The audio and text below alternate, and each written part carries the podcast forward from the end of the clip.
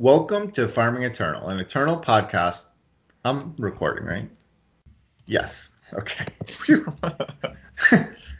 Welcome to Farming Eternal, an Eternal podcast for farmers, hosted by me, Patrick Rapatamaro, and Hats on Lamps. Hello, Hats. Hello. How's it going? I'm fine. I'm just doing fine. How are you? I'm pretty good. What was the pause there? This was your whole idea anyway. What was my asking how I am? Yeah. the human thing that humans do. That was my idea. Wow. It's really caught on, hasn't it? Asking how people are. Yeah. Well, I used to save it for the draft week section, but you thought I talked too much. Well, let's have this out now, I guess. Let's talk about how awkward it is to ask how I am the first time you mentioned my name. It's not awkward. Let's talk about it on a psychological level. Like you weren't ready for your own segment. Oh, well, no, I mean, I don't know. Big like, I'm in a different mood on different days. Go ahead and ask me how I am again. Okay. So how's it going, Hats? Fantastic! How are you? Awesome. That's great to hear. I'm glad you're excited for episode 84 here. And for those of you who have no idea what's happening right now, we are a draft-focused podcast. Our goal is to help you and me, mostly me, get better at draft. We get into the nitty-gritty of the drafting process with a little meta-analysis and play tips thrown in, and hopefully a little bit of humor. This week, we're talking about the top uncommons in Empire of Glass in our ongoing segment of talking about every single card in Empire of Glass. So how was your draft week? I know you're doing fantastic, but more specifically. That's also fantastic, and it's true. I haven't been drafting a ton, not as much as I usually do when I'm like really, I guess not as much as I was at the beginning of the format, but on average doing quite well. Still up in the top 10 rank-wise, and that's to a certain degree. All you need is one really good run to gain a bunch of ranks. But I don't know. I'm probably doing something right. So I'm still enjoying it. My last three drafts that I had 7 wins with have been totally different decks. One was sort of a big Praxis deck. One was it was a big Praxis deck, but like. You can have a pretty low curve with big Praxis in this format. You're on turn 3, you're already dropping 5/5s on turn 3. So my big Praxis deck that costs no power to run, and one was an Argentport deck, and one was an Elysian deck. So those are all very different. And yeah, I still stand by the idea that you can draft anything and do well in this format, even though. It's certainly easier if you just draft all the aggressive fire cards and just hope your opponent can't get it together in time to stop you. That's also a viable strategy, more so than usual. But I think if you kind of know what you're doing, you can draft practically any strategy and do well as long as it's fairly open. Yeah, I agree with that. I also have had a pretty good week. I feel like our weeks are kind of in sync here. Yeah, they really are. So I had a bunch of runs. I did have one 7-win run and then about 4 or 5 decks with just winning records, not quite getting to 7 wins. I keep drafting these Elysian decks and then not quite getting to 7 wins. So I'm wondering if I'm like, I don't know if overvaluing certain Elysian cards is the correct term for it, but I keep finding myself choosing Elysian cards. What are the cards getting you into it? I don't even know. I don't know. I really don't know. I guess maybe call the reserves and then Mavel-Oft elites. Send the reserves. Or not call the reserves. What's it? Send in the reserves? Send in the reserves. Send the reserves. Send in the... I wonder what this card is. The 2-1s. Yeah. The lots of 2-1s. Yeah, send for the reserves. Send for the reserves. Call in the allies. Call the allies. Send in the reserves. Call up all your allies. And call on allies. Call... Ring the Reserves and... Yep. Yeah, I guess I just like all the Amplify cards, so I just take all the Amplify cards and then hope it makes a deck a lot of the time. Well, and then the it does so many powerful things. And I actually think part of it is there's just so many kind of like... There's like all the card advantage-y cards, you know, like the 5-cost Amplify draw card, the 3/3, I think it is, the primal one. It's you get the draw card every time you amplify. Oh yeah, Quartermaster. Mavel-Oft Quartermaster. Yeah. What a great card. Yeah, it is great. I pick those fairly high too, sometimes almost speculatively. Because sometimes Primal is so open that it doesn't matter that it's a little weaker than the other factions. You just get, like, if you just get all of the good uncommons, then there's your deck. Yes, exactly. So that's kind of what I've been doing. I feel like what can happen sometimes though is you just like you get all of these like cool cards that don't necessarily make a deck or match together, or you need to like make sure you're really valuing fixing because you kind of need like justice to help out in a little bit with soldier synergy or amplify synergy or stuff like that. I don't know. So it's a trickier deck to draft, but it's a fun deck. It is, and it can win. Like that was my last deck was Elysian. It was just straight up amplify stuff. And it was extremely strong. So it can be, it can all come together. But I've had the experience, too, of getting some sort of flashy amplify payoffs and then not really getting enough strong amplify cards to make the whole thing work or enough fixing to play all of this stuff that I'm trying to put together and then just losing to myself. That's happened, too. Yeah. Yeah, and, like, I think I went, 4-3 and 5-3... with the decks, and I've gotten a couple 6-3s with the Elysian deck. Just not getting a lot of 7-wins with them, but I don't think it's a bad deck. Yeah, one of the main weaknesses is that all the flyers are in the other factions if you draft Elysian. Mm-hmm. So you really need to be able to deal with those flyers because they'll just sort of get you before you can do anything about it. Yes. And... Yes, and those just aren't... I mean, you have the Vicious Overgrowth as, like, a way to deal with flyers, but there just aren't a ton of ways to deal with flyers in... No, and that's colors. That just deals with them one at a time. Yeah, and then even, like, Swirl the Sand is, like, usually a really strong card, but I feel like in this format...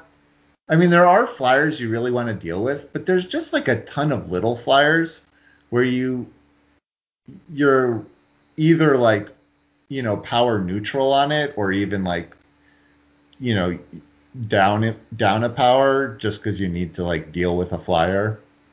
Yeah, that's true. And there aren't that many expensive relics that you're really worrying about with Swirl of Sands. I don't know. No, not in this format. Yeah, I rated down Swirl of Sands too. What is it? Relics and flyers and something else, right? I think it's just relics and flyers. Oh, okay. Well, yeah, usually your problem isn't just one big flyer. However, sometimes it is. Sometimes a little flyer becomes a big flyer over the course of a couple of turns in this format, and then Swirl the Sands is great if you have the patience to use it. Yeah, after or the Voltroning has taken place. Your opponent plays Decrower. Yeah, it's nice to have an out to Decro because Decro. I guess I should say it Decro. But yeah, that's I think if we do a Rares episode, it's hard to imagine that card not being right at the top of the most annoying ones. Yes. Yeah, I feel like I hadn't actually internalized just how good that card was until it was played against me, and then I was like, oh, you can never kill it. Yeah, you can, it gets back regen every turn, so you can't ever block it and kill it. Okay. Yeah. And it blocks. It's and like... it completely dominates the battlefield every turn. Huh. I guess I need hard removal for that. Hope I'm in the right factions. Yeah, exactly. All right. Well, that's how my announcement or my That's how my week went. And on to announcements, which is our plug for our Patreon, which we do every week. So yeah, we have a Patreon. It's at patreon.com/farming eternal, where for as little as $1 a month, you can sign up, support the show, help us pay for the hosting costs, keep us motivated in some sense, and you get access to show notes and recording bloopers. And I can say that with confidence this week. You published some recording bloopers. Because there are recording bloopers. I'm feeling confident about that. And I already put a link to the show notes in the Discord. Nice. For the patrons. So it has happened. Patrons could potentially be looking at this right now if they wanted to, if they so choose to. Genuine bonus content. Yes. And I say thank you personally. So thank you, Cotillion, Loki Trickster, Sigma Tank, Mercurio Blue, Abednego, Meagles, Madness, Parmalee, Darth Herman 2, Twin Hex, Jed the Homrid, Raven Dragon, Esrid0215, Sunblaze, Work Done Sun, and Yist Out. And special thanks to Esrid0215 for the really nice message that he posted on Discord. Yeah, that was lovely. So, card of the week. What's your card of the week? My card of the week is Realign the Stars. Realign the Stars is a fast spell in Primal. It costs 3 and 1 Primal Influence, and it says draw a card with Amplify of your choice from your deck. And I wanted to talk about this because it's become my favorite card in the format. Just no competition. I really love it. There are so many different cards with Amplify that do different things, that this feels like a very important card if you're playing the Amplify deck. In my last deck, the 7-1 Elysian deck that I keep mentioning, had 2 copies of Realign the Stars, and I had a chance to get a 3rd one during the draft, and I was like, I can't actually just play 3 Realign the Stars, can I? How many actual Amplify cards am I getting? And I didn't take it. I took something else. But having those 2 was amazing, because I only had 1 copy of the 3 damage spell and Vicious Overgrowth, and having Realigned the Stars meant that I could definitely draw it every game. and also I had finishers such as Forbidden Tree and Starved Vorlunk, which are good if you've got some power sitting around, and that meant that I could have my finishers when I needed them as well. So I think it's very good in this format, particularly because Amplify is, of course, a theme. And also, I just love having that much control in a limited deck, because one of the things about limited decks is unless you get a lot of copies of cards that do the same thing, it's a little unpredictable what your deck is going to do.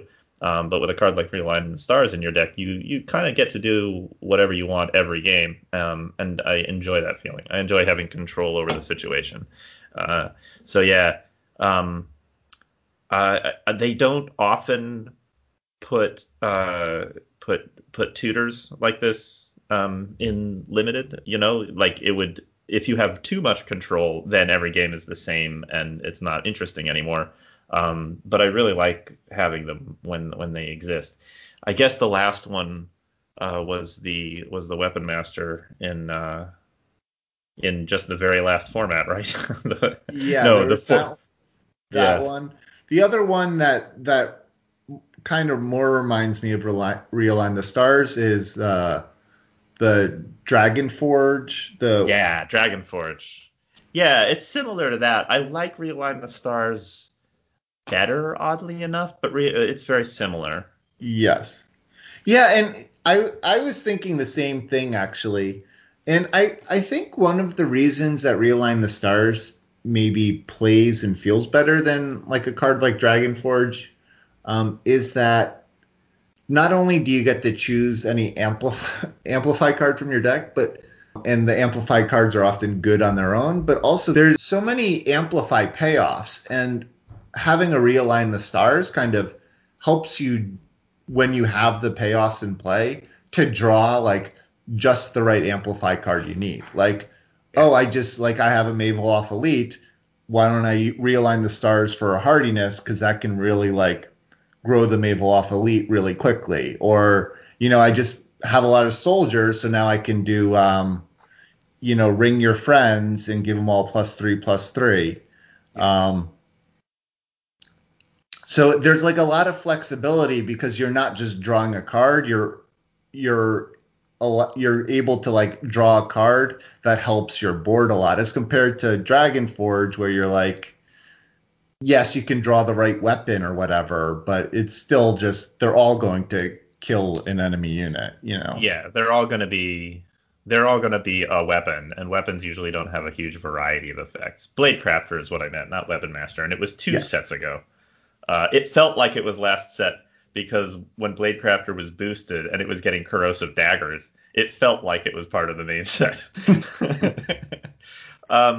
But also, like, and Dragonforge could also get a dragon, but then a dragon is generally the same. The dragons tend to be similar to each other, too. It's a giant flying monster. And so it was like having an extra copy of that. With Realign the Stars, yeah, you've got so much utility because the different Amplify cards do different things and cost different things. And so if you have a Mavel-Oft Elite, then it's a dramatic difference being able to just grab that hardiness instead of something with an Amplify 3 or an Amplify 2. So yeah, they feel really powerful in the right deck. Obviously, you have to have a certain number of Amplify cards in order to play a Realign the Stars, and I put that in the Discord in the Discord conversation about the deck at like 3-1. If I have 3 Amplify cards, I'll play a Realign the Stars, and that's probably about right, something like that. Yeah, no, I like that rule of thumb, especially if you have a lot of different utility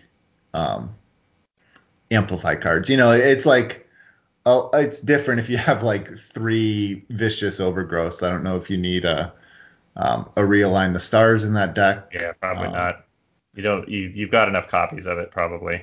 Yeah, exactly. But I agree. I think like kind of what we were talking about in Card of the Week. There's just like a lot of interesting Amplify cards, and so being able to have selection from those, I think, is pretty helpful. So I've liked this card a lot too.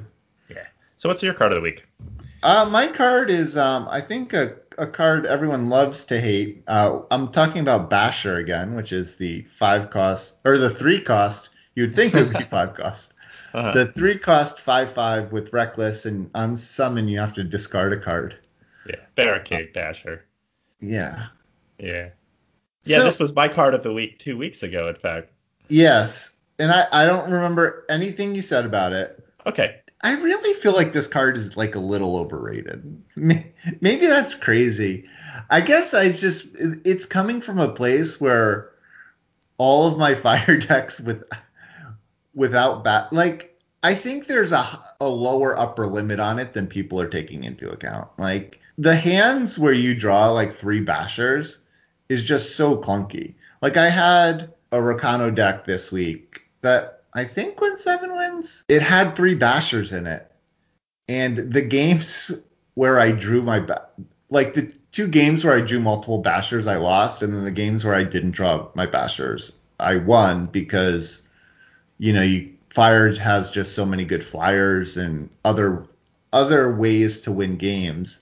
The Basher, I felt like it's always like more awkward than I expect it to be with how people talk about it. Like, whenever I have a Basher in hand, I'm just like, I don't really know how to play it or when to play it, or it just like feels awkward. And then when my opponents play Bashers, yes, they're big, but you can deal with them, and they're still down a card. I know I've said that fact before, but I don't know. It's just like, I'm never that scared of Bashers, and all of my fire decks seem to do just fine when they don't have Bashers in them. Yeah, well, I am not as high on Basher as some folks are, and I do have a limit on the number that I want in a deck, depending on how the deck is built. The higher my curve in the deck, like if I want to get to 6 drops, then I'm usually, it's Basher makes that harder because often you want to discard a sigil, and then it's harder to make your curve any higher. But because it's possible to make a really good deck without your curve being very high in this format, I think Basher gets pretty good in those situations. Plus, Plunder is very good, so you can kind of manipulate how much power you're drawing in a lot of ways. Mm-hmm.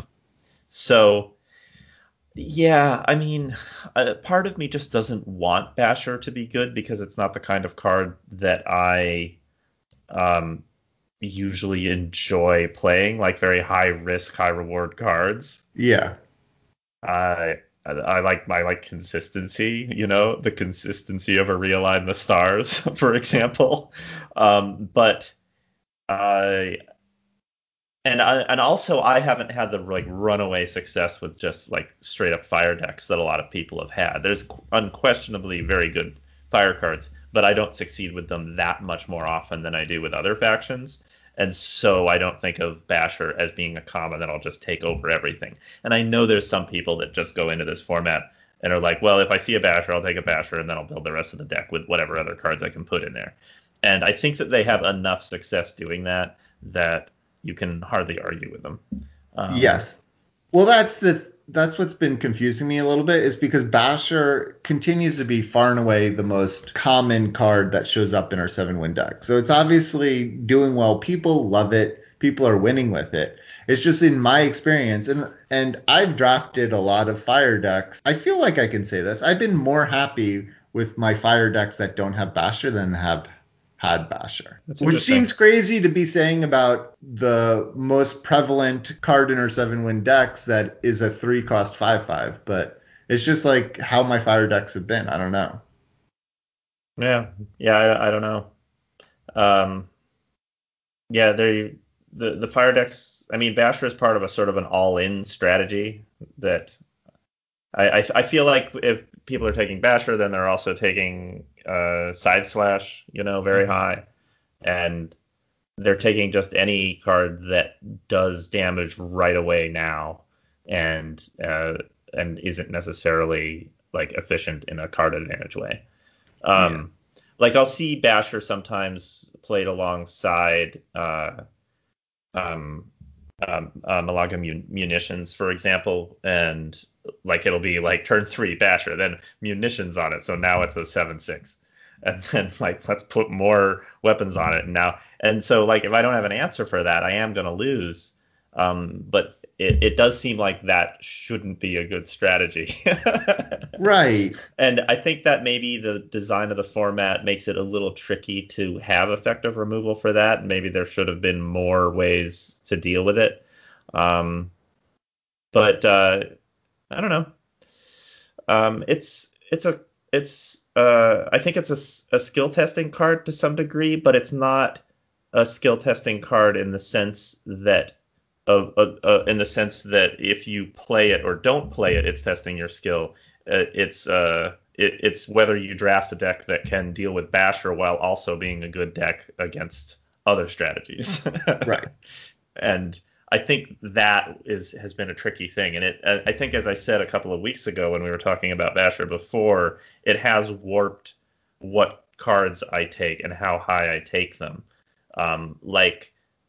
For example, Core-Tap Maximizer, which is without Relic Synergy, a 2-power 1/1 with Deadly, is way higher on my pick order than it would be in a non-Basher format.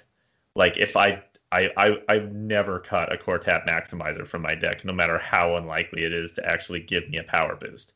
Mm-hmm. And it's not a good card if it's not giving you a power boost, because it's a 2-power 1/1, and it's super easy to kill 1/1s in this format. However, I want as many outs to Basher as I can get, and so I don't cut it. Yeah, no, I agree with that. I guess the fact that you can just double block Basher makes it so less scary or like an issue for me. Oh yeah, I mean it's not like it can't be dealt with. Yeah. It just puts pressure. It just basically asks a big question, and it's like, can you deal with this? And then, you know, often you can, but sometimes you can't, and then it gets a free win. It's the sort of card that gets free wins if your opponent doesn't happen to have a way of dealing with it. So that's why it's strong. Like, there's not a lot of cards that win the game very quickly if your opponent doesn't have an answer for them, and Basher just is one of those cards. Right. And it's not the only card like that in Fire, and so drafting Fire tends to sort of give you a lot of free wins that way. Okay. All right. So, opinion's still mixed on the card, I guess. I guess so. It's universally on one side and mixed. So what you said like 2 weeks ago about Power Cell, the card, it's the 2/1 Praxis card with Decay, and it creates a Power Burst card that just gives you an extra power for a turn. I did have a Power Cell in a deck with two Bashers so that I could discard that free little Power Burst card to the Bashers the turn after I played it, and that was unfair. That was a super unfair thing for me to do to my opponents. So if I don't know if Power Cell is a good card or not, but if you have a couple of Bashers, it's an insane card. Yes. Yeah, I agree. That's sweet. I think ways to mitigate Basher make it a very good card. Yeah, that makes it feel more like a legitimate card and not just like a, hey, I don't know what I'm doing, but here's this 5/5. All right, on to the 7/1 breakdown. This is our long-standing data collection project here at Farming Eternal, where our listeners can send us in their 7/1 drafts to farmingeternal@gmail.com or post them in the 7/1 channel on the Farming Eternal Discord in either exported deck lists or any kind of Eternal Warcry link. And then we compile all this information, put it in a spreadsheet, and talk about it on the show. And as always, thank you to John Holio. And here are our contributors this week. So thank you to Agent Dynamo, Alabazoo, Beard Broken, Clint McCool, Collector, Cotillion, Darth Herman 2, D-Dubs, Fast Cookie, Gunner116, Hats on Lamps, Ip Longno, Jed the Homerid, John Avon, John Holio, Meadow, Ulrich, Out on a Limb, Potamaru, Shab, Spiro, Esrid0215, Spiffy Man, Tempest Dragon King, and Vader. Quick interesting things of note. One is we haven't had a ton of decks since the change happened, 36 or so. But so far, not a huge difference. Still no one is drafting Primal. The main thing is time. We had a few more time drafts, but with just 36 drafts, it's hard to really see changes. But Fire and Justice in those 36 drafts have still been far and above the most drafted colors.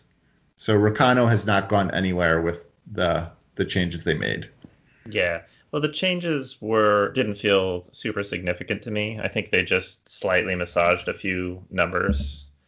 And... yeah, it was interesting because they happened right as we were recording the podcast last week, and just like sort of briefly glancing at it, that's what I was thinking. But then people on Discord were talking about like the changes, like they were kind of major for a little bit. But then having done about 4 or 5 drafts this week, it really didn't feel like that different either. No, I've forgotten what the cornucopia card, Horn of Plenty. Horn of Plenty is boosted a little bit more now, I think. And so that might affect things, although I don't think go wide decks are really that much of a thing still in this format. I don't think there's a ton of support for them. So yeah, I mean there's still there's the Call the Reserves. There is. What we need is interns. Send in the reserves. Yeah, send for the reserves. It's not send for the reserves. It's not 3 words. It's send for the reserves. Send for the reserves. Words. It's send for the reserves. That's the name of the common. Yeah. Send for the reserves. Yeah. Wow. It's just too many words for a common, basically. Yeah, I mean that's like an army in a can. It is. Yeah, that's true. It also doesn't need that much help. Like they're not so much better as 3/2s than they are as 2/1s in my experience. No, that's true. Yeah, but it's not. It's certainly, if I've got a couple of send for the reserves in my deck, then and I see a Horn of Plenty, I want it, and I want a Horn of Plenty anyway. It's still a good card, but it doesn't feel vital somehow. No, I agree, and I kind of feel like you said, people aren't going that wide, and because this is an aggressive format, I feel like taking turn 5 off can be kind of punishing just to like play a relic, you know, like a relic that does boost your board, but you know, if you're not already on the board. Yeah, it's not doing anything to stabilize. And if you're playing time, you're probably in a position where you do need to stabilize. Yeah. On turn 5. So just the dynamics of the format make it feel a little bit worse than usual. But still, you know, it's a strong card, and its effect isn't really, you can't really get that effect with any other card. So it's the kind of thing. But there's also not a lot of direct relic synergy in the format. So at least not with relics that are still in play. Like if it were a relic that went to the void by itself, then you could like get it back and get value. But it's the old style relic that just hangs around doing stuff and not asking anything from anyone. It's good on its own. Yeah, and then other than that, you know, the cards we've been talking about still doing great. You know, Barricade Basher still number one, Bannerman, Send to Market, Bastion Gatekeeper, Ocasta's Audience. So the top 5, nothing really changed as far as that goes. So I think we can head into our main topic here. Okay, let's do that. So yeah, so this is our kind of follow-up show to last week where we talked about our top commons. And as a reminder, or if you didn't listen, we kind of set our top 3 commons as Ocasta's Audience, Barricade Basher, and Send to Market as the commons we were most happy to first pick. And so I thought it'd be interesting to kind of set that as our bar to judge the top uncommons for. So I kind of went through all the uncommons and kind of put them in a category of cards I would definitely take over those 3, and then some sort of honorable mentions that I just couldn't quite decide whether I'd take them over those 3 or not. Or some of them where I probably would take them over those 3, but I probably shouldn't if I was just caring about win rate as compared to building around a interesting uncommon or whatever. I guess with the recent controversy about Barricade Basher, meaning over the last 10 minutes, should we use that as the benchmark? You know, despite saying all of that, I still end up picking it pretty highly because I feel like I'm supposed to. I will say one thing about Basher being as popular as it is, which is that if you're trying to draft the open factions, I've had a couple of situations where there have been extremely strong rares or uncommons left second or third pick, and a common is missing. And I can so confidently say that a Basher was taken that I sometimes just stay out of fire. Yes. At that point. That's true. Though I do feel like fire is deep enough that it can support multiple people. Yeah, it can be, but it's not infinitely deep. And so it's sometimes an opportunity because I know people are going to be taking the person in front of me is taking fire cards that I will get some treasures in the other factions if I make that my main faction, maybe even with fire as a support. Yes. No, I agree with that. I just, you know, like I said, I've had a lot of fire decks without Bashers, and that's not because I passed the Bashers, you know what I mean? Yeah. So that's kind of my feeling about that. That makes me think that, you know, multiple people can be in fire because someone's taking the Bashers. Yeah, they're doing the Basher deck, and then maybe you can do the slower but still overwhelming fire deck.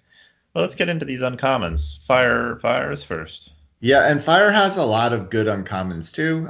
Part of the reason it's such a good color, this format. So yeah, here are the cards I said that I would definitely take over the top commons. And number 1 is Auto Tread, which is the 1-fire 1/1.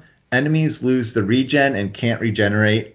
And pay 1 and discard a card to deal 1 damage. Auto Tread gets +1/+1. And we talked about this a bit last week. Auto Tread is just a very strong card. It's also a 1-drop, and it has a lot of power for a 1-drop. We also talked about how this is not really a card that you play on 1, so it's not it's not strictly speaking a one drop. Yeah.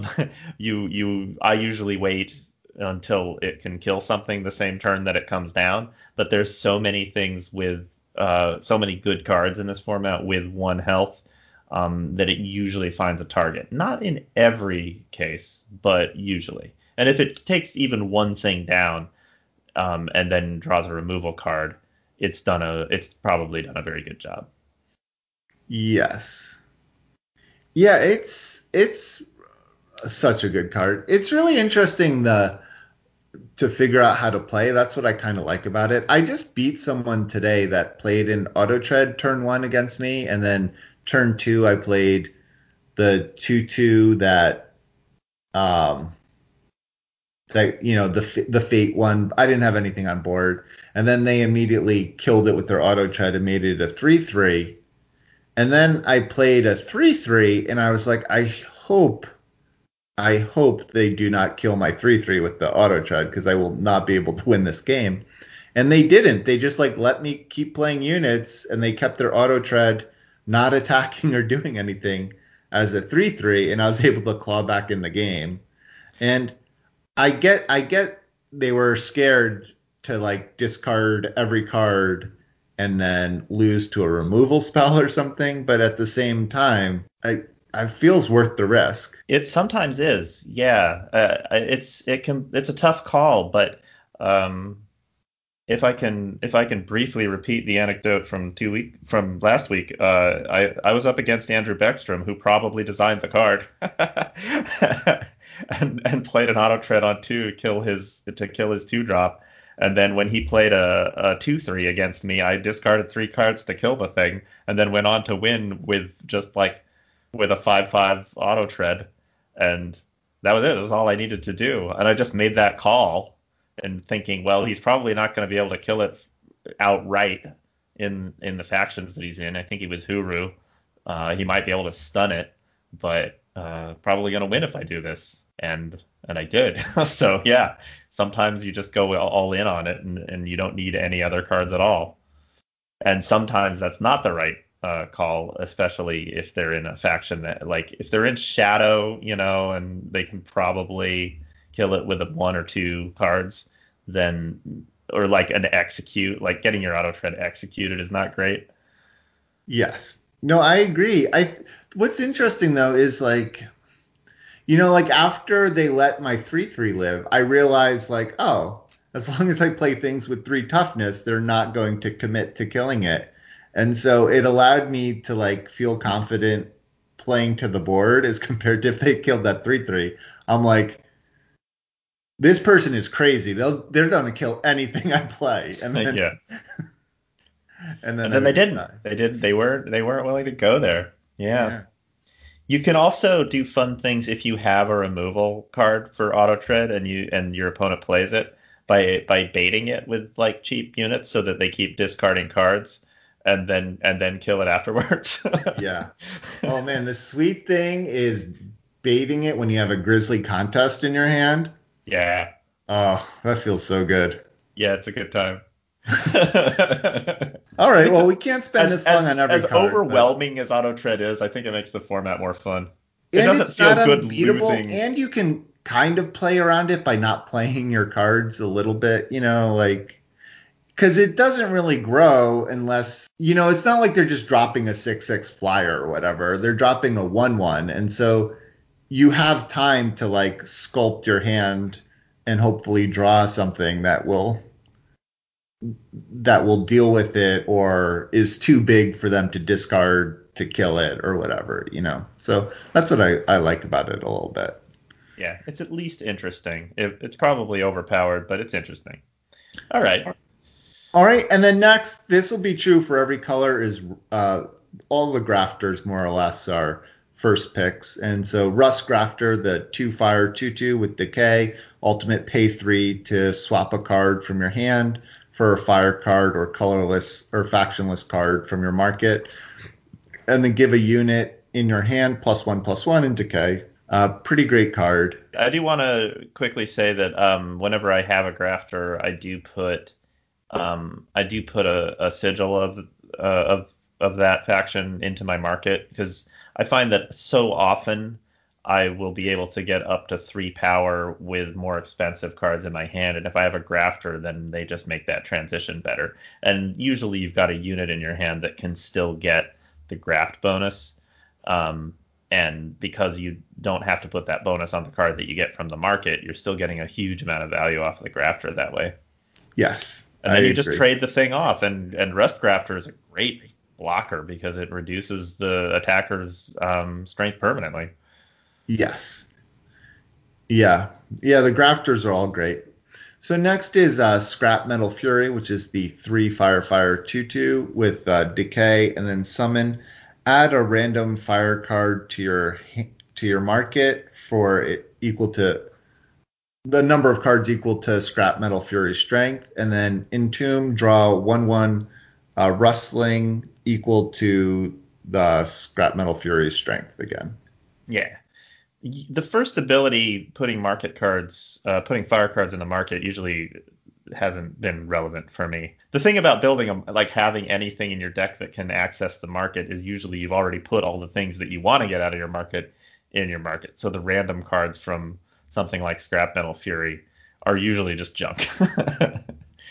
But the fact that this thing does two decay damage to something and then comes back with even more decay bodies makes it really good at its base. And then if you throw something like Scythe Slash on it to make it a 6/2 in the middle of combat, then you get 6 rustlings and you probably win that game. But yeah, Scrap Metal Fury, I think even though it's slightly understated for a 3/3, you're getting so much value with it. And I've actually had the market thing be kind of relevant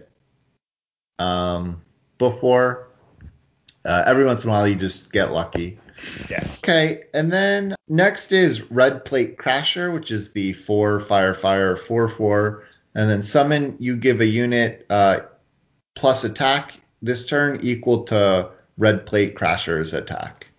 So this again is a pretty good it's a pretty good body, and it adds a lot of stats to the board sort of the turn you play it, because you're getting usually a +4 attack bonus, and fire is very aggressive in this format, and so it likes to attack and it likes to have +4 attack. The cards enjoy that. You could put it on, for example, Scrap Metal Fury. It does make them happy. Yeah, and then attack with it. So I think this is kind of an unassuming card, but it is a pretty good card. I'm usually pretty excited to see these things. Yeah. They let you attack with a unit that might have otherwise become irrelevant on the board. And then your opponent can either trade with it, which means they're down a card, and the Red Plate Crasher has essentially acted as removal, or they can take a bunch of damage. And you can't really afford to take a bunch of damage against fire decks because they have so much burst potential. It just seems like a really solid overall card. And it also fits into fire decks on the curve reasonably well, because you don't, in that faction, you don't get weighed down with 4 drops too badly. The final card that I have in the definitely, Hats has a different opinion on it, is Passionate Stonehammer, which is the 2 fire 2/1 flying berserk reckless summon plunder. This is another card that I like a lot. It's a little fragile, but it just represents so much potential damage, and it's a cheap plunder ability, so I like it quite a bit. I like it too, for sure. It's just not in my personal definitely file where I would absolutely take it over the top commons in the format, because I find that it doesn't really do all that much if I'm not in a deck that can really take advantage of it. And I've ended up in fire decks that have a difficult time increasing the strength of its units. And where Stonehammer is at its best is when you can give it a bunch of strength for 1 turn, like with a Red Plate Crasher or a Scythe Slash, and do like 1,000,000 damage out of nowhere with its Berserk ability. And if I can't do that, then it's a flyer that is never going to be able to block, and I don't like it quite as much, even though, it's always nice to have plunder. Not that it's not a very strong card, I just think there's a lot of commons I would take over it.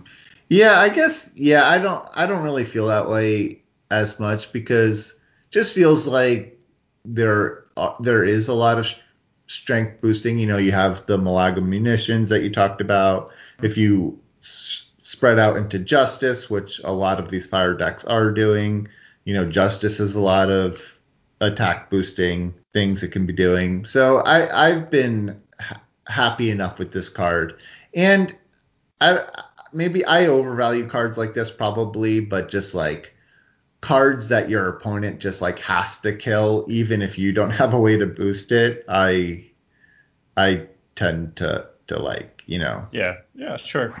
Yeah, no, there's nothing wrong with it. It's just, I've just had enough experiences with it where I've not been, where it hasn't really done anything effective on the board, that I don't take it as high as the other cards, which, like, the other cards that we've talked about are good defensively and offensively, and Stonehammer is a purely offensive card. That is very true. And then in the maybe category, I put Gloves of the Pyromancer, which is the 2-fire 3/1 fate, transform the bottom card of your deck into a Praxis Outlaw, which is a 4-cost 3/1 that you can draw if you have no cards left in your hand. I think it only costs 3. Oh, 3 costs 3/1. Yeah, I would not pick Gloves like super high. I think it's not that easy to just get rid of all the cards in your hand. I find that when my opponents play Gloves of the Pyromancer, the Praxis Outlaw is very rarely relevant to the actual game. I think it's a super cool card. I think it's really neat that it rewards you for emptying your hand. But in the end, it's 99% just a 3/1 weapon for 2, which is definitely good, especially if you have flyers, which are pretty common in Fire right now. But I just wouldn't. I'm not like excited to see it. I'm like, oh, I'm going to play Fire, so I can play Gloves of the Pyromancer. It's just a good tool once I'm in Fire. Yes, yeah, I agree. Everything that you said about Stonehammer, I kind of would say about Gloves of the Pyromancer, where this wants a very specific fire deck, and you need like good units that can make use of this weapon. So it's a little more niche. I mean, a lot of the fire decks do want a Glove of the Pyromancer, but I would rather know that I was in that deck before I take it. And I've also had the opposite experience where every time my opponents play it, the Praxis Outlaw seems very relevant. And whenever I have it, the Praxis Outlaw seems very irrelevant. Yeah, sometimes it is, sometimes it's not. So those are our opinions on the fire cards. Moving on to Time. Time's in a kind of interesting spot for me. The only definite for me is Speed Grafter, which is the 2-time 2/2. With charge, and then the same ultimate ability, except for time units. And you get charge and +1/+1. Yeah, it's the charge one. It's interesting because Time doesn't have a lot of really aggressive tools, and yet its Grafter, its Grafter's ability is only aggressive. Yes. Though I will say, you know, I've had this, I guess I just, yeah. I haven't played the Sentinel decks as much in this format as I did in the preview event, but I found the charge really relevant when I played it a bunch in the preview event, because just giving a big Sentinel charge out of nowhere felt really powerful, and I kind of liked it in that usage. Yeah, it's still, yeah, that's true. It's still good because you are likely to give something charge that has a big impact the turn it comes down. Yeah, that's true. It's not a bad ability. I just don't think it's quite on the level of the other Grafter's abilities. It feels like this one and the Primal one are the weakest Grafters. Yes, from a sheer ability standpoint. Yeah, I guess I would put charge, I don't know, kind of similar to endurance in my mind a little bit, but I don't know. I would put Primal way at the bottom, though. That I can agree with. Yeah. Yeah. And then, so you had another card that you would probably take over most of the commons, right? Yeah, Goliath Flytrap. I still think it's a good card. Goliath Flytrap is the 3/5 for 4 time. On summon, you plunder, and its ultimate ability is this: at the start of your turn, play silence. So essentially, it's a delayed silence that takes place at the beginning of your next turn, if they can't just kill the Flytrap, basically. So I think between the fact that it plunders and the fact that it silences in a format without a whole lot of silence, that Goliath Flytrap, even though it's kind of a slow way of stabilizing, is a really effective way of stabilizing. And if I'm in time, that's an effect that I'm looking for, and I've been pretty impressed with it. I think most of the problems that you have to deal with, it can be dealt with by Flytrap. It's just that it's notable that you can't deal with Barricade Basher, because this is a 4-power 3/5 as opposed to a 3-power 5/5. And so it's not a good answer to that. You need other cards in your deck to deal with that kind of problem. But it's played well for me, and I always get a little sinking feeling in my stomach when my opponent plays one, because the effect that it has is that it will be able to silence one of your units on the that you have on the board now. But if you have something else in your hand that's vulnerable to silence, it also prevents you from playing that card. So in a sense, it time walks you. Yes. Yeah, I agree. I think part of it might just be my incredible anti-Mandrake bias that I have going. That makes me like it less. But also, you know, the fact that it's double time kind of makes me a little bit more hesitant to first pick it. That's fair. I think if it was just single time, I would like it a little bit more than I currently do. I should also point out that Goliath Flytrap, because it has an ultimate ability, and also a free ultimate ability, is a pretty effective way of activating other Mandrakes, and so it sets you up to be in the Mandrake deck in a way that not a lot of other cards do, because it is a Mandrake with an ultimate. Yes, and a free ultimate. Yeah, which it really sort of. You kind of need those cards if you're going to be getting into Mandrakes, and there's not a ton of them, so Flytrap is sort of helps get you there, and it just basically gives you another option for your draft. Is like I think I actually can do Mandrakes because I've got one of the key cards for it, rather than taking a payoff card where you need to look or scrounge for ultimate abilities, and then you've already got one. There aren't any other cards I would take over the top commons in time, though. The rest are kind of garbage.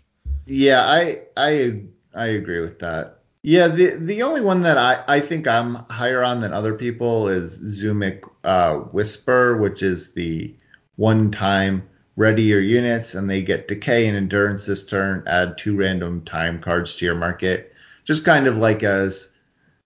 I guess I like this more in theory than in practice because I haven't played it that much. But the being able to ready your units at fast speed is always sort of an intriguing ability, and you know, giving decay to units, you know, makes them sudden. Even your small units suddenly very random blockers. But I feel like it has underperformed for me, and they go late, so you don't really need to first pick them. Yeah, I wouldn't at all consider it a card to take early. It's a card to take if you have if you have units that are good with it, basically. Yeah. I mean, I think it's an interesting card, but it's not like a strong card that you take early. I used to think that Asri's Scout, the 2/2 flyer for 3 that gives bonuses to all your soldiers when you amplify, was going to be good, but I've found in practice that it's just too difficult to get a huge advantage out of it unless I happen to be in a very strong amplify deck already. So it's a card that I haven't had a lot of success building around. It's more of a reward if I'm already in the deck. And I just think one of the problems with smaller flyers is there's just so many good regen flyers out there that... Yeah, a lot of stuff gets shut down by that 2/1 regen flyer for 3 Injustice. All right, so then on to Justice. In my definitely category, there's Plate Grafter, which is the Justice Grafter that grants endurance. There is Martial Efficiency, which is the 2 Justice, Give one of your units +3/+3 this turn and amplify 1. Play a -1 attack curse on an enemy unit. Yeah. I think if you've played with or against Martial Efficiency, you know that it's one of the best cards in the format, period. If you have 2 Martial Efficiencies in your deck, you're going to have to work hard to lose games. It basically just says, I win this combat phase. In the Rakano deck specifically, because one of your problems, if you're going to be throwing down bashers, is that your opponent might have a deadly unit. And most of those have 1 power, and Martial Efficiency can take care of that for you. It can have 0 power. It's just such a bad card to print for a limited format. It really breaks the format. If you have, I have put my opponent on Martial Efficiency before. Like, I'm fairly sure that they have one in their hand, and I can beat it by baiting it out. But you can't. There is no way to bait it out without at least taking some losses, because they're gonna wreck you in at least 1 combat phase, and you just have to minimize the damage. I agree. It's a great card. Yeah, you should take it. Yeah, you take Martial Efficiency over basically everything, I would say. It's stronger than all of the fire uncommons, except maybe Auto Tread. But I think I would still take Efficiency over Auto Tread. Yeah, I think I would take Auto Tread first, but that might, again, not be correct. That just might be that I like Auto Tread better than just a combat track. Yeah. Then a little bit of disagreement. I think this is more that I just like this deck. I take Call on Allies pretty highly. The 3 justice, move a random unit in your deck to the top, and then amplify Exhaust the Soldier to play a +3/+3 weapon on it, and move an additional unit in your deck to the top. If you have soldiers in your deck, and there's just so many soldiers in this format, they all get really big, and then you only draw gas for the next X turns, equal to the number of soldiers you have. So yeah, there's no question it's a strong card. I just don't personally take it until I am fairly sure that I'm going to be at least in the right faction, and that faction is open. That's the only reason. Because if I end up in Fire, Fire Time? No, it's not Fire Time. Fire Shadow. Like, if I end up in Stone Scar, which is a real possibility, then Call on Allies just isn't good. It's not in the right faction, and I don't have any soldiers. Yes. Yeah, I do think the one thing I like about Call on Allies a little bit is the soldier synergy is not really a particular color pair, in the sense that I think it works in Cambrai and Huru. Yeah. Or Elysian Splash Justice. So you're not, so there is a little bit of flexibility. Yeah, absolutely. Yeah, no, it's a strong card that can be played in a variety of decks, and it's probably going to be good. I may be a little down on it because recently I was playing against somebody who I think was trying to play a Soldier Amplify deck, but I had sort of aggressively traded with all of his early cards, and then their last play, once it was clear that I was going to win the game, was a Call on Allies with no soldiers on the board. They were just like, this is what I had in my hand. I never had time to play it, kind of a play. So I was like, I guess that can happen, because it doesn't do anything by itself. But it's very powerful. There's no question in a good soldier deck that it's strong. I think it's strong enough to sometimes take it as a speculative pick. It's just not something that I'm personally doing right now. Yeah. Yeah.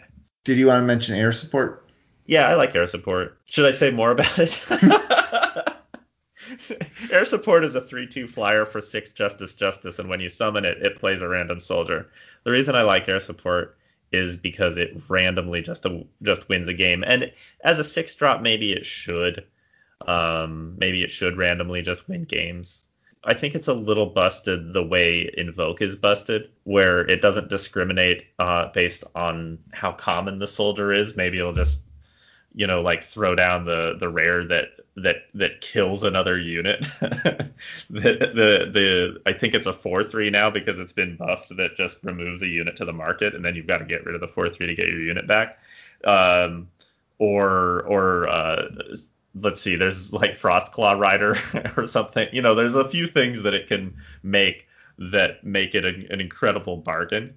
Yeah, the other day I got the new legendary, which is the 8/8 with regen and killer that stuns itself. Oh yeah, that's a good one. That's a good pull.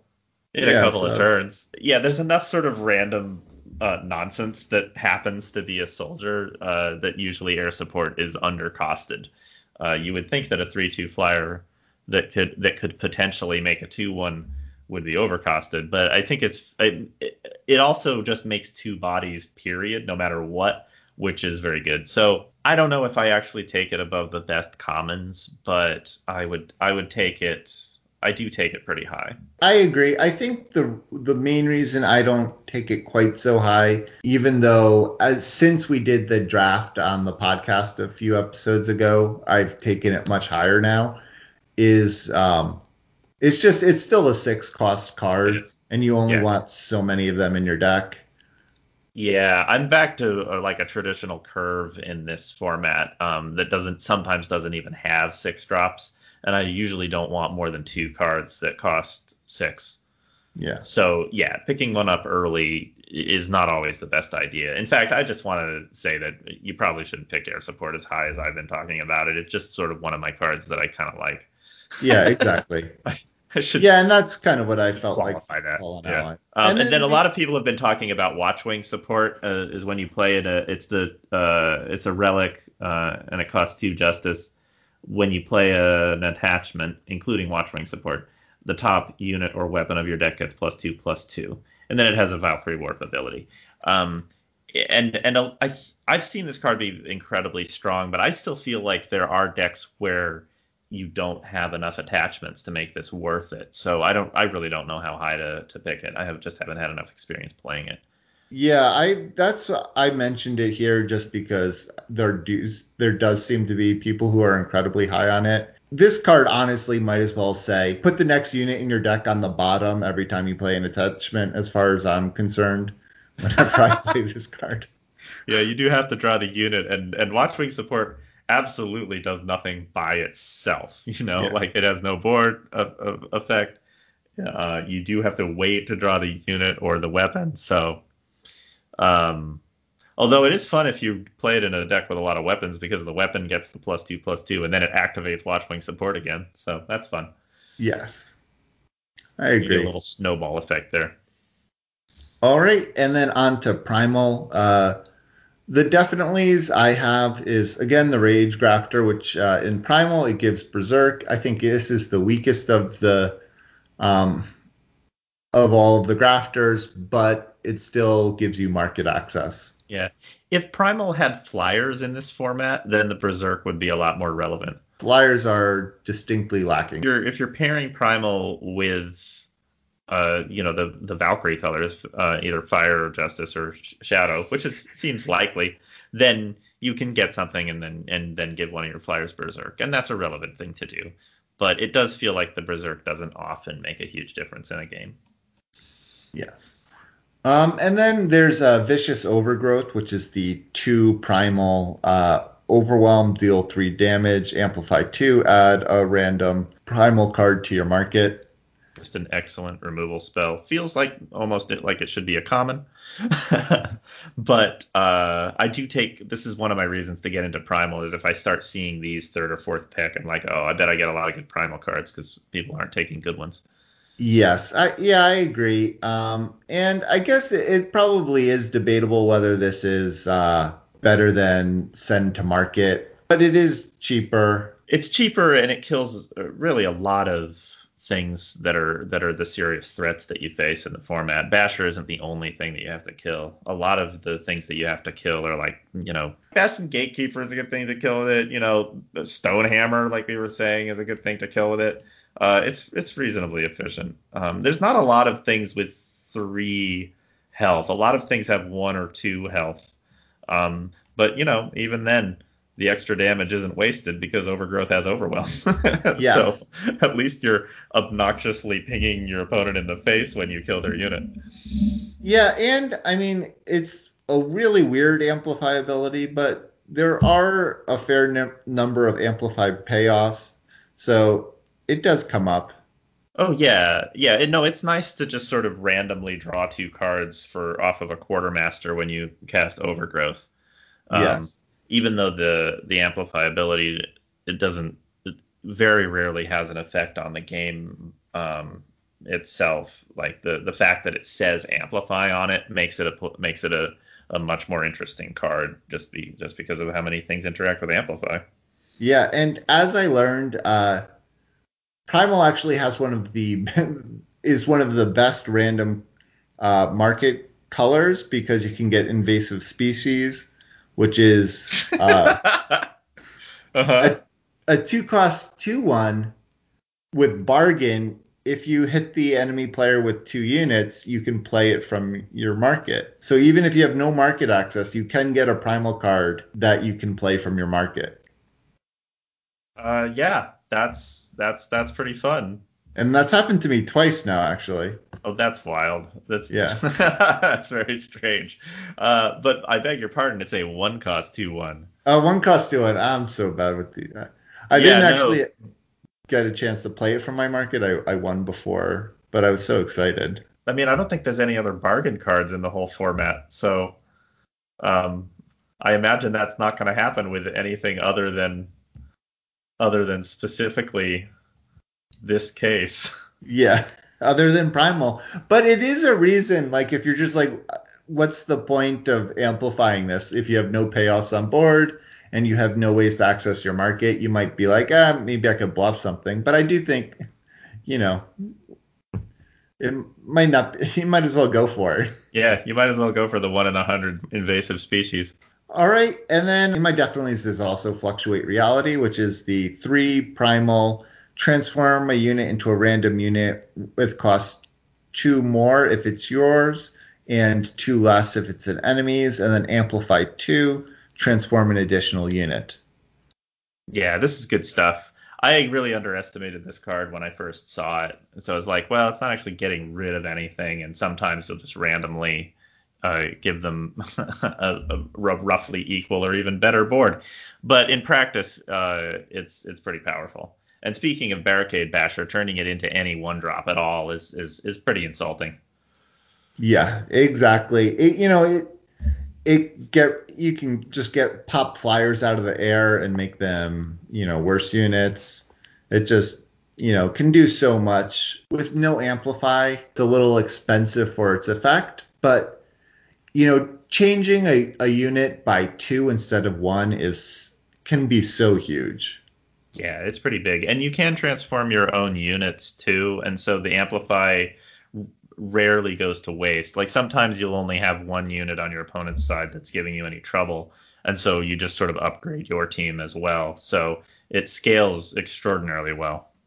Yes, and it scales well, especially in draft, because like you said, with the invoke stuff, you can get legendaries, and because it's draft, you're probably able to play this on a lot of your like filler commons and potentially upgrade them into much better cards. Yeah, there's one fun thing that you just sort of have to keep in mind when you're playing this card is if you downgrade anything of your opponent's to a 0-cost card, like if you play this on a 2 or a 1, you can end up having to face down a flyer now because they made that 0-cost 1/1 Valkyrie that can't block. And sometimes that actually makes your position worse. So I generally don't cast this on my opponent's units that cost 2 or less. So just a general tip for Fluctuate Reality. Unless it's a 2-drop that's really going to cause you a lot of trouble, probably don't fluctuate it. And then on my list is Root Ripper. Root Ripper is a 2/2 for 4 primal. When Root Ripper attacks, all of your Mandrakes get +1 strength and overwhelm. But its summon ability is the real prize because you get to transform any other unit into a 3/3 Mandrake. This is also removal when you need it to be. And of course, a 3/3 Mandrake is still something that you're going to have to deal with. But sometimes your opponent has bombs. Sometimes your opponent has decrow or like a really giant Frostclaw Rider, or just something that you have to deal with, and downgrading it to a 3-3 is fine. Better than nothing. And also, you can upgrade your small units into 3-3s, and then the Root Ripper will attack and make it a 4-3 with Overwhelm. So it's just a huge effect on the board, and it's so versatile that it's a card that I'm like, if I'm in Primal, I'm always playing it. And I guess it does have double Primal, so you end up having to be kind of committed to Primal. But if this comes down late on the board, it's still very good. I think I've already talked about Root Ripper on the podcast, though, so I don't have to get into it too much more. But I do value it pretty high. And if I see it like third or fourth pick, I'm definitely going to be playing Primal that draft, because I know people aren't valuing the cards in Primal correctly for that one. Yeah, well, I guess that's where I would fall on this card. I really do like Root Ripper a lot, too. But it's not necessarily like pack one, pick one. I'm not playing Primal for this card. This is a card, like you said, that I'm like really excited to get, you know, third pick, fourth pick, fifth pick or whatever.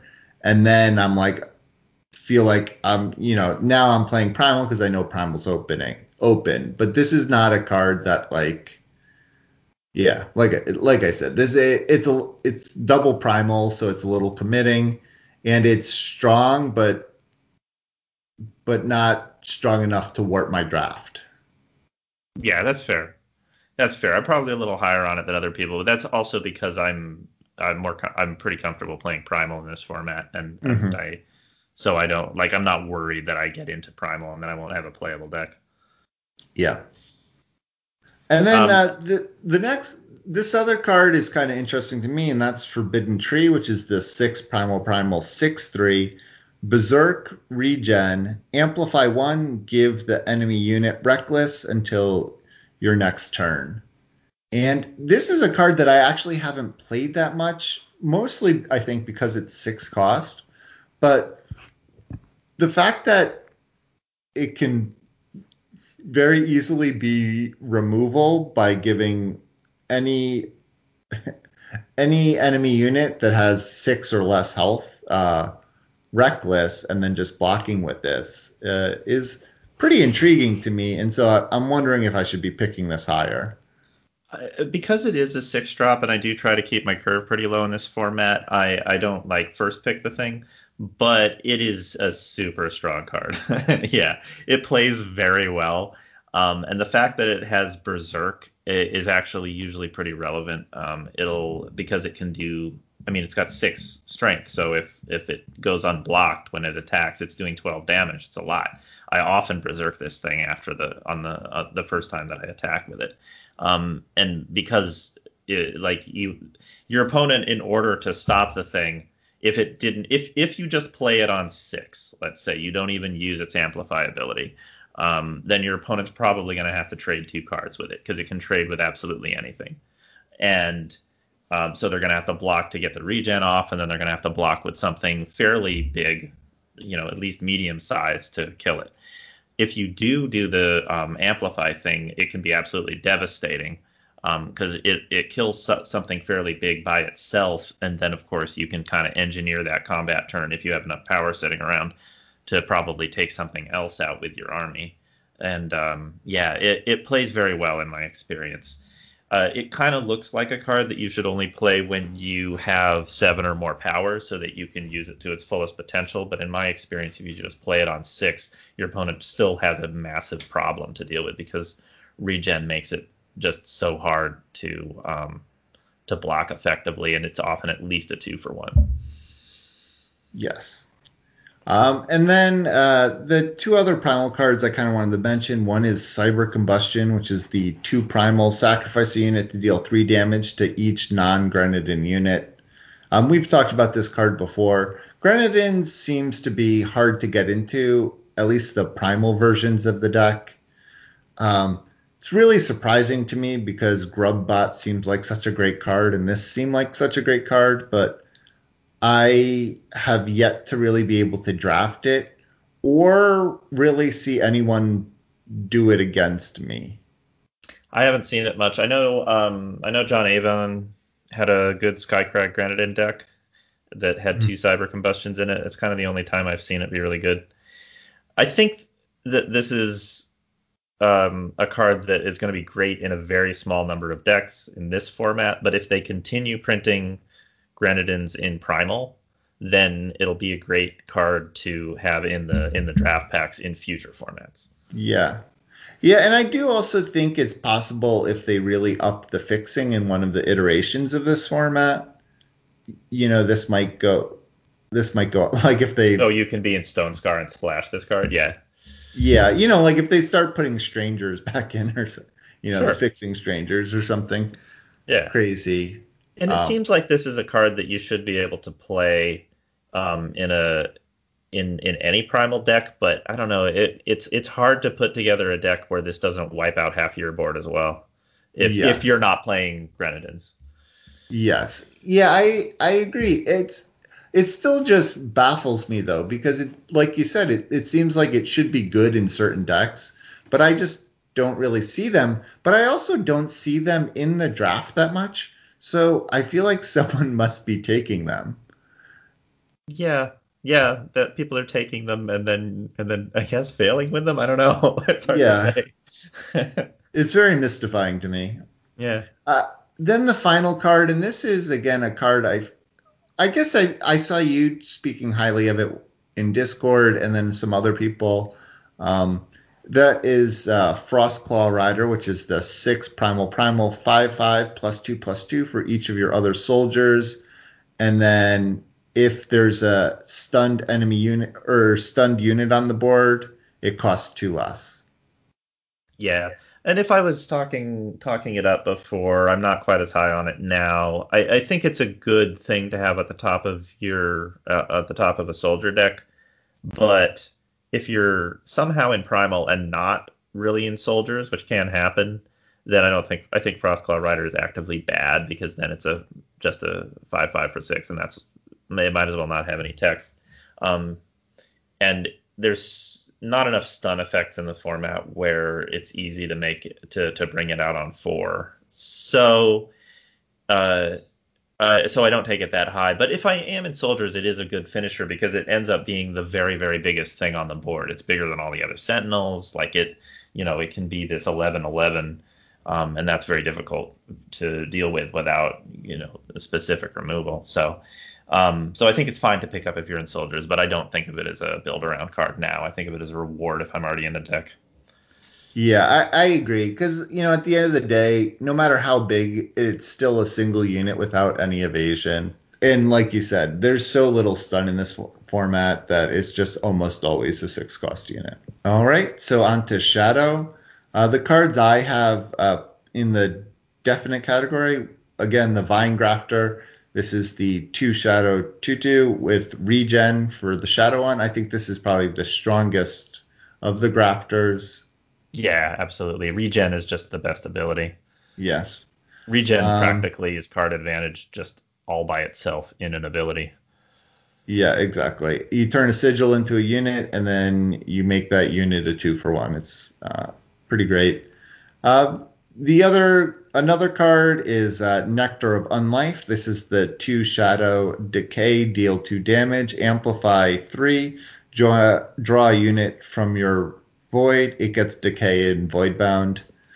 I don't even understand why this gives it Decay. That's a zombie now. Yeah. The giving it Decay is very strong. Actually, there's cards that are pretty. That are pretty difficult to deal with once they have Decay. I get like deal with emotionally. I mean, you can still kill them. Yeah. I guess there's not that much void recursion. Triumphant Return is boosted to some extent, but there's not that many ways to get things from the void. So there's nothing else in. There's nothing else in Empire of Glass, and there's certainly nothing at Common. There's, I guess, Shoal Stirrings is the other one, but yeah, this is one of the few ways to get recursion on your units, unless they're Sentinels, in which case there's a ton of ways. But, I guess there's one way. Anyway, so what I'm saying is if you just want to get anything back from the Void, this is the only way to do it, realistically. Yeah, and it's like a fine spell just to play on, too. Yeah, it's fine. It's more expensive than corrosive rounds, which was one for the same effect, deal 2 decay damage, but yeah. It's still great at 2. Yeah. And then if you do get up to 8 power, then Nectar of Life wins the game. And, you know, cards that's why Amplify is such a strong ability in draft, is that it scales well, and Nectar of Life scales super well. And then 2 cards that I put as honorable mentions. One is Shoal Stirrings, which is the 5 Shadow. Play 2 Mandrakes from your Void. Fate. Each unit in your Void gets +2 attack. This card is obviously very strong, but you really need to be in the right deck. Putting it in eternal card game terms, Shoal Stirrings is a bit of a trap card. Where if you try to build around it, there's a real possibility you are not going to be able to make a Mandrake deck because they won't be available. And that's a bad position to be in. But it is a very, very strong card in if you have enough Mandrakes, where you're going to regularly have 2 of them in the Void. I just think that deck doesn't always come together. And it's basically the Shoal Dredger deck, where you're hoping to just dump as much of your deck in your Void as possible anyway, in which case Shoal Stirrings is great, unless it goes to the Void and then you just look at it there and you're like, oh, my Shoal Stirrings is in my Void. That's a shame. I guess it was on the bottom of my deck anyway, because that's where a lot of the Void dump cards in this format come from. But I just realized that it was an incredibly powerful card that didn't pay off a high enough percentage of the time for me to be picking it early. It's definitely a card I only take now if I know it's going to be able to consistently do its thing. If you're just getting 1 Mandrake back from your Void, it's still fine. You're also boosting the attack, so yeah. I also think it's a decent market card if you have shadow market access, because then you can get the Fate ability when you want it. And also, you don't. There's 0 chance that you'll have it in your hand when you can't play it.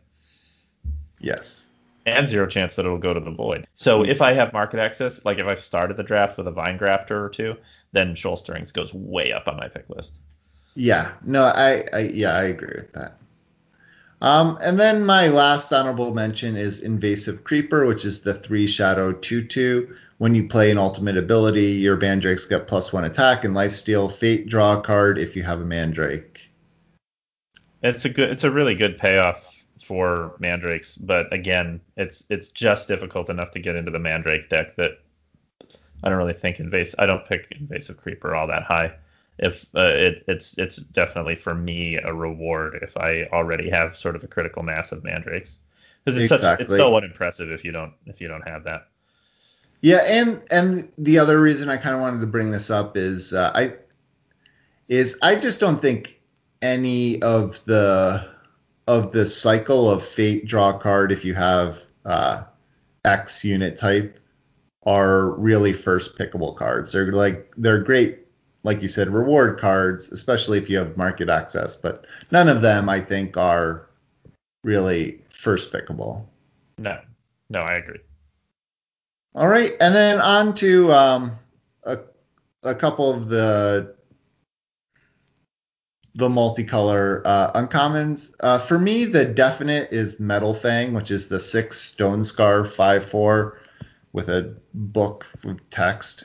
Summon, play a 1/1 ticking Grenadin and a 1/1 Grenamender, and then pay 3 and sacrifice another unit to give Metal Fang charge and lifesteal this turn. And great. Flying. And flying, yeah. Charge, flying, and lifesteal. And it's a Valkyrie, which is often relevant.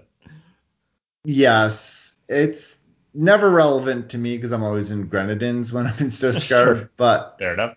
But theoretically, I had this in my last 7-0 deck was an Argentport deck, splashing fire for 2 Metal Fangs, and I also had a Battlefield Scrounger, which is the 1/3 with Warcry, and its ultimate ability is to pay 4 to get a Valkyrie back from your Void, put it in your hand, and give it Warcry. And you could just sort of feel my opponent's hearts shrivel up and die when, after they worked so hard to kill my Metal Fang once, I brought it back with a scavenger. Yeah, I agree, man. It this is such a great card to bring back because you get two more bodies with it. The other cute thing that I like about Metal Fang is this very rarely comes up, but you can use its ability more than once per turn. And so you are able to do things like attack in with your Ticking Grenadine and then get one damage from that and then sack it for lethal and stuff. And I've done that actually multiple times. Yeah, that's true. It feels weird that you can do it more than once in a turn because Flying Charge and Lifesteal are not abilities that stack. Yeah, exactly. So there are some cute things. This is one of the most splashable cards in the format as far as like these multi, this is a card that if you can play even a little shadow or a little fire, it's almost worth putting it in most decks. Yeah, it really is. Like I've said a couple of times here, I don't like to put a lot of 6-drops in my decks in this format because it is pretty fast, and I like to keep my curves low. And because of Amplify, if you flood, then your cheap cards usually scale well. But Metal Fang is one of the few 6-drops that gives you enough value to really justify putting it in the deck. Because the Ticking Grenadine does 3 damage to your opponent. The Grenamender heals you for 3. It makes 3 bodies, and it's a very difficult card to effectively defend against. So, yeah, it's a super good card. It's such a stabilizing force. It allows you to play so much more aggressively, and I don't even mean attacking, but just like playing aggressively with your own life total because you know that on 6, well, I guess sort of the turn after. But even like you said, it plays a Grenamender, which gives you the 3 health. But it just allows you to like pad your life total after developing more slowly than you might normally because you have a Metal Fang. Yeah, it's definitely up there for cards that I see in a pack, and I'm like, well, there's going to have to be something pretty spectacular in the rest of the pack for me not to just blindly pick this. Yes. And then the two other cards that I have as sort of honorable mentions, and I think you maybe would just pick them, is Deathwing, which is the 3 Argentport 2/3 Flying Deadly Lifesteal, and the Glen Scout, which is the 2 Elysian 2/2 Flying Amplify 3 Play a 3/3 Mandrake. Yeah, I think Deathwing is worth splashing for because whenever you happen to play it during a game, it will still be relevant because it'll it can either trade with any threat that doesn't have regen, but still most threats, and also slowly gain you life evasively. So I think it's a card that you can splash. So I'm not worried about it being a 2-faction card. And Glen Scout scales extremely well because it has Amplify, so it's another card that I think of as being a safe splash card. Yeah, I guess for me the Glen Scout is because it does scale well, but you're just making the 3/3s you're making are ground units, so it's not like a finisher. It's just like kind of a clog up the board. Its real attack power is still just like the 2/2 flying, and so it doesn't feel as exciting late game to me as it could. And it's in Elysian, which is I think not as good of a color pair, despite what I said earlier about me liking Elysian. So I'm like not as certain that I'm going to be Elysian as I am. Like, unlike Metal Fang, like if I draft the Metal Fang, I'm still pretty confident I'll be able to figure out a way to play Stonescar colors, and I'm less so about Elysian colors, where more things need to work out. Yeah, that's fair. Glen Scout does play well with anything that you might end up doing in Elysian, though, because it has Amplify, it activates all the Amplify things. Because it's a soldier, it pings off all the soldier things. And then it's a flyer, which you often don't get access to if you're playing a Legion in this format, because weirdly, like, you don't get flyers in Primal or Primal or Time like you normally would. So there's one of the side effects of all the Valkyries being in the other three factions. And so I find that it just does something so unique that synergizes so well with anything that I might end up doing in those factions that it's generally a pretty strong card wherever I end up. I may overvalue it. I don't know, but I do. It's another one of those cards where when my opponent plays it, and activates the Amplify, I get that sinking feeling in my stomach, like, oh, I got to deal with this now. So, according to my tummy's rating of opponents' cards, it's very strong. Yeah. All right, yeah, I guess I haven't also seen it very often yet. So well, that's just because you're very unlikely to run into somebody playing a Legion. Exactly, I guess that's my point, though. Yeah, you can play Elysian, though. It's open. Yeah. It's open this draft. Trust me. All right. And then to close out here, I just thought I'd give a list of the sort of top uncommons in the 7-win deck lists. So number one is Auto Tread with 53 copies, which means... And the only reason I say this number is to give some context between colors. This is a thing that Ben used to harp on a lot when he was on the show, is what 53 copies of Auto Tread means is about 40% of the fire decks that we received have a copy of Auto Tread in it, which is not exactly true because some might have two copies or whatever. And that is by far the sort of most impactful uncommon in our sheet.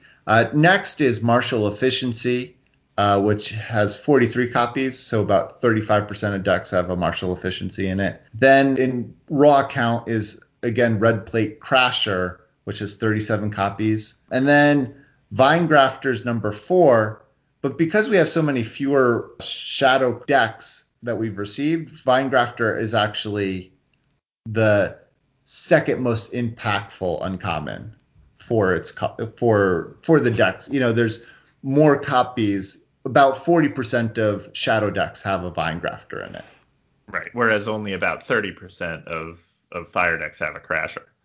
Yes. And then number 5 is Passionate Stonehammer. Then there's a Plate Grafter. Then Metal Fang, Rust Grafter, Scrap Metal Fury, and Nectar of Life are the top 10. Metal Fang again is the most notable one. 65% of Stone Scar decks that can play Stone Scar have a Metal Fang in it. So yeah, that's something. And then interestingly, the first time card is Goliath Flytrap with 22 copies, and not that high of a sort of effectiveness. It's just 31% of decks have a Goliath Flytrap. And then the first primal uncommon is Fluctuate Reality with 17 copies. And again, that's about 33% of decks have a Fluctuate Reality. Also, Veteran Strategist is pretty high up there, and that's kind of a great card. That's the 0/4 that you that has an ultimate where you pay 2 and get an influence of any color. And it's funny how everyone's playing this thing now, because I think it was ignored for a while, and then in this format it was like, oh wait, this is just a great card that you should put in every deck. yeah I'm a little surprised it's as low as it is, because it is a colorless card. I was almost expecting it to be a little higher, because, you know, sort of like Bannerman, you can just play it in every deck. Yeah, and it's also a soldier, so you get that other benefit of activating soldier cards. It has a lot of utility because it's a soldier, it triggers ultimates, it blocks pretty well, and it fixes.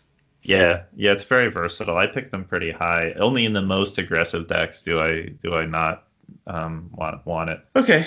I think those are the highlights there. So that was probably everything you ever wanted to know about uncommons in Empire of Glass. So I hope everyone enjoyed the show, because it's ending right this second. That's our show. Thank you again to all our patrons for making the show a success. And for those of you who are not patrons, a reminder to give us a 5-star rating and review on iTunes, Stitcher, or Google Play. Join us in our Discord. There's a link in the show notes. A lot of fun conversations there. We love it when people join and talk. We love talking. Finally, thumbs up all of Raven Dragon's Reddit posts, and don't forget to send all your 7-win deck lists you do this week to farmingeternal@gmail.com, and remember to keep on farming. Have a good night. Underappreciated intern. Well, have a good night. We appreciate you. Okay. Felt like there's probably a funny follow-up to that I did. That's fine. I didn't tell you I was going to do it. Cool. We survived that show.